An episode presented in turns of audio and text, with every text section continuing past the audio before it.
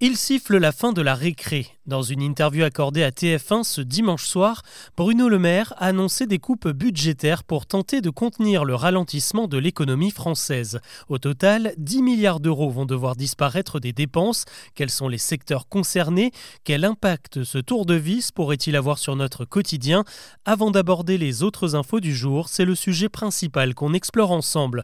Bonjour à toutes et à tous et bienvenue dans Actu, le podcast qui vous propose un récap quotidien de l'actualité en moins de 7 minutes. C'est parti ça fait pourtant des mois que le gouvernement est prévenu. En septembre dernier, la Banque de France annonçait un ralentissement de la croissance pour 2024, un avertissement qui n'a pas été pris en compte lorsque le budget a été couché sur le papier. Tout a été calculé et adopté en force à coût de 49,3 en fonction d'une croissance de 1,4%. Sauf que voilà, deux mois plus tard, il faut déjà revoir la copie. Ce dimanche, le ministre de l'économie annonce que la croissance ne sera finalement que de 1% et qu'il va falloir se serrer la ceinture. La raison évoquée, c'est la situation instable du monde, que ce soit en Ukraine, au Proche-Orient ou encore en Chine où l'activité est en berne, tout comme en Allemagne. Dans ce contexte, les entreprises françaises ont du mal à produire et donc à créer de la richesse. Pour trouver des sous, il va donc falloir réduire les dépenses. Sur les 10 milliards d'économies annoncées, la moitié va déjà peser sur le fonctionnement des ministères et des administrations. Ça ne nous concerne donc pas directement, mais l'État risque de bloquer les recrutements de fonctionnaires, un scénario pas vraiment idéal alors qu'il faut des profs pour mener à bien la réforme de l'éducation par exemple.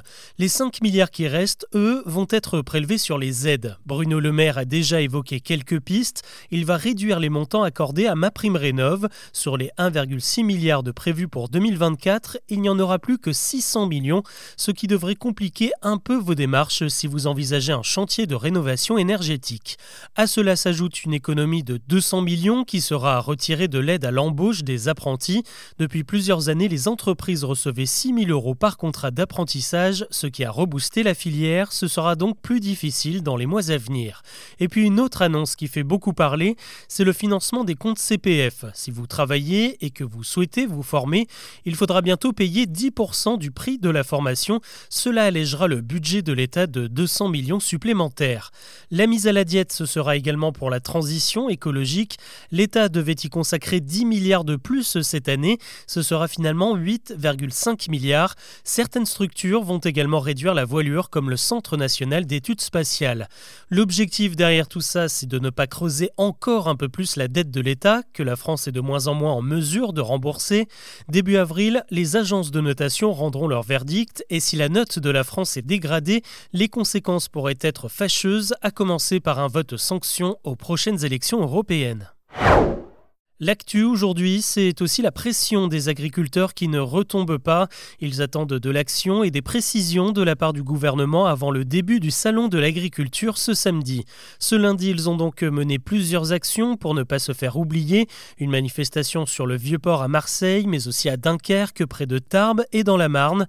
Un appel entendu par Gabriel Attal qui s'exprimera mercredi dans une conférence de presse durant laquelle il devrait préciser les détails et un calendrier pour les mesures annoncées il y a plus de deux semaines maintenant. C'est un chiffre qui en dit long. Ce lundi, l'assureur AXA a dévoilé le bilan de ses dépenses pour l'année 2023 et elles sont colossales. Plus de 400 millions d'euros ont été déboursés pour couvrir les sinistres climatiques.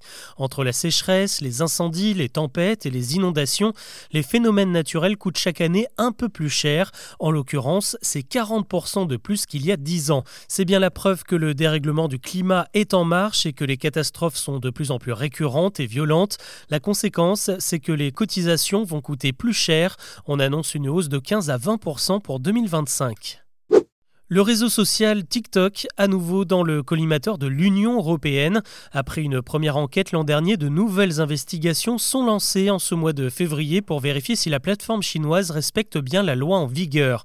Depuis l'été dernier, le Digital Service Act oblige les géants du net à contrôler l'accès des mineurs de moins de 13 ans. Ceux de moins de 18 ans ne peuvent plus être pistés pour leur proposer des publicités ciblées et les algorithmes ne doivent pas leur proposer des contenus inappropriés. C'est la tenue de tous ces engagements que l'UE va maintenant vérifier. S'ils ne sont pas respectés, l'amende peut être extrêmement lourde, jusqu'à 6% du chiffre d'affaires de TikTok. C'est une opération qui a son petit effet. Le Dry January, le mois de janvier sans alcool, a visiblement été très suivi cette année en France. On n'a pas de chiffre exact hein, pour savoir combien de personnes ont fait une croix sur l'apéro, mais les ventes, elles, ne mentent pas. Euh, selon le cabinet Circana, le volume de boissons alcoolisées a baissé de plus de 6% chez les cavistes comme dans les grandes surfaces au mois de janvier. Ces chiffres sont tout de même à relativiser puisque l'inflation pèse elle aussi sur les ventes, moins 4% sur toute l'année 2023. Un mot de sport avec euh, la crise qui continue à l'Olympique de Marseille. Cinq mois seulement après son arrivée, l'entraîneur Gennaro Gattuso vient d'annoncer son départ d'un commun accord avec la présidence du club. L'Italien n'a pas réussi à redresser la barre. Marseille est désormais 9 du championnat.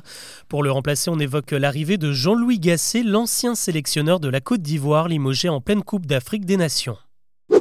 On termine avec un peu de nostalgie. Si vous avez grandi dans les années 80 et 90, vous connaissez certainement la série animée Il était une fois qui mettait en scène les secrets du corps humain, les grandes dates de l'histoire ou encore le parcours des explorateurs.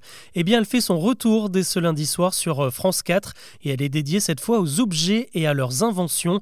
L'occasion de découvrir comment ont été créées les toilettes, le premier ballon de foot ou encore les satellites. À l'image, on retrouve les personnages cultes comme Avec sa longue barbe blanche. Ce comeback est piloté par Hélène Barillet, la veuve d'Albert Barillet, le créateur de la série originale. Voilà ce que je vous propose de retenir de l'actu aujourd'hui. On se retrouve demain pour un nouveau récap.